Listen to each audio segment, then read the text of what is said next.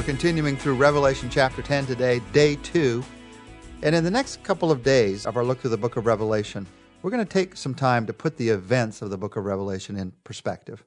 Since chapter 10 is a shorter chapter, it gives us a chance to take some time to see where we are. As I said yesterday, many call this an interlude chapter. Next week in chapter 11, we're going to hit some brand new territory, some brand new truths.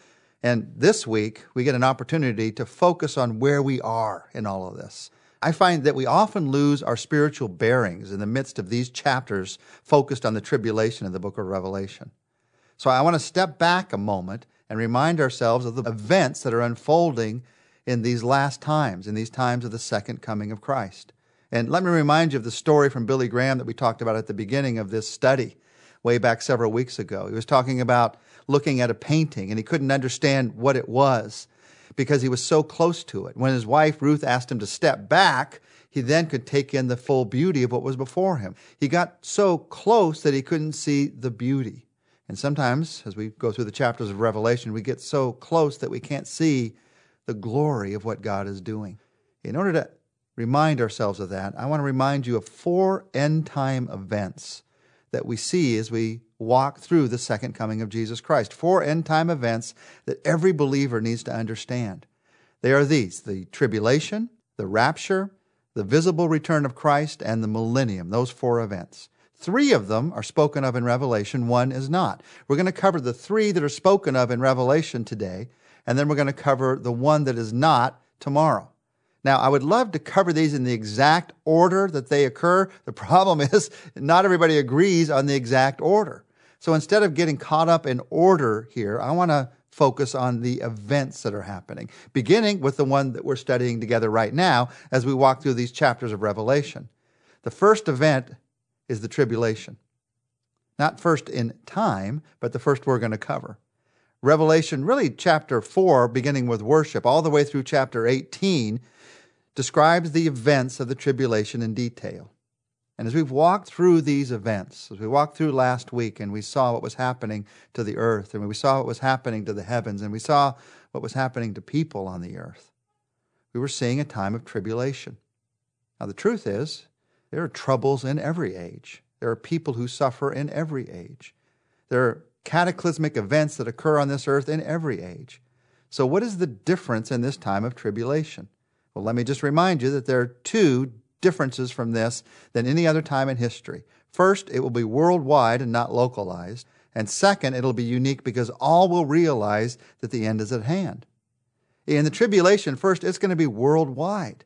Right now, there are certain areas of the world that are at peace while others are at war. Christians suffer persecution in some parts of the world, but not all. Famine is experienced in some countries, but not in every country. In the tribulation, these will be worldwide occurrences. A newspaper will not have the room to print all the top stories that will be going on in the world in that day. It will be worldwide. And second, the tribulation in that time, all are going to realize and they're going to act like the end is at hand. We've been seeing that. People are beginning to realize this is it. Everything is falling apart. Now, as we walk through this time of tribulation, we've talked a couple of times about a period of seven years. And part of that is indicated by the seven seals and the seven trumpets and the seven bowls. There are three sevens. But where do we get the seven years? Well, as we walk through the book of Revelation, we're going to find in Revelation chapter 12 that a time, times, and half a time are talked about. Three and a half years, or 42 months in chapter 11. 1,260 days are talked about also in chapter 11.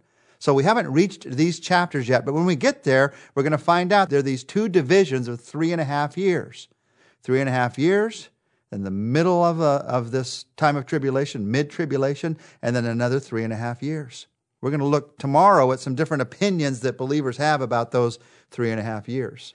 But now I want to focus on a second major event of the end times. You have the tribulation, you also have the visible return of Christ. And this visible return of Christ is different from the rapture that we're going to look at tomorrow. At this visible return, all the earth will see Jesus returning, and he'll establish his reign and his rule on the earth. Jesus talked about it himself.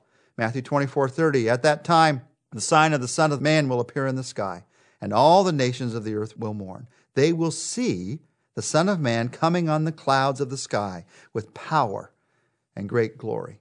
Revelation 1 7, we talked about already. Look, he is coming with the clouds, and every eye will see him, even those who pierced him, and all the peoples of the earth will mourn because of him. So shall it be.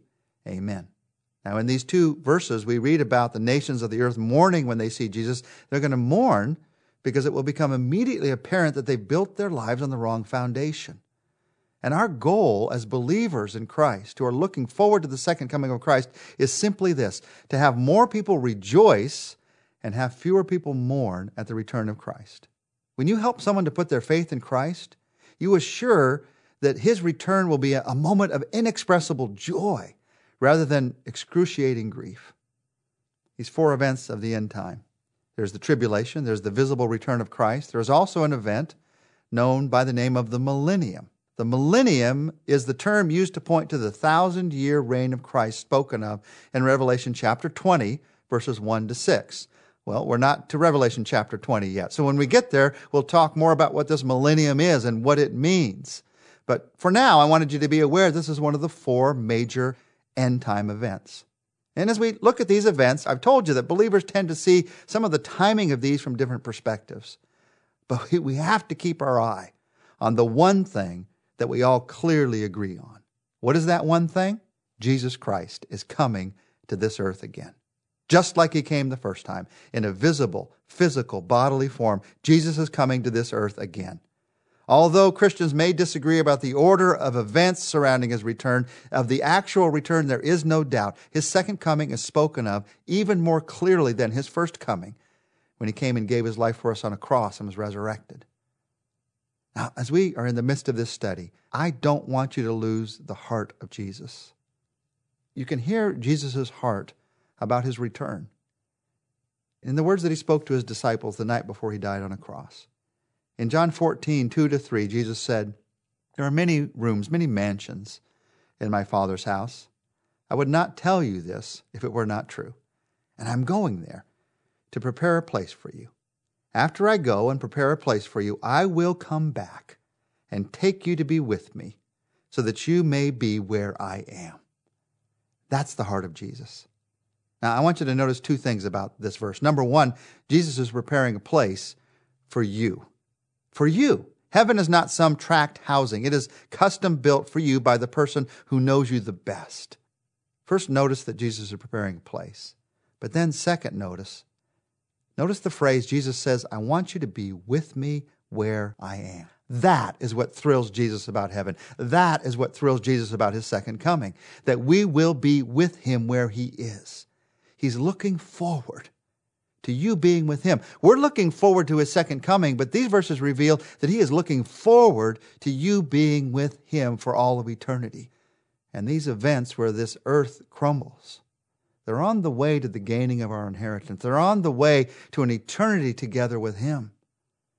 Don't let your questions about some of the details deter you from the fact, this one fact that the world needs to hear more than any other. Jesus Christ is coming to this world again because He loves us and He wants us to be with Him. Let's take a minute to talk to Him. Jesus, we don't have to wait. We don't have to wait until your second coming to enjoy your presence. Oh, it will be more glorious then when we're with you in heaven. We know that. But it can't be can't be more real than now.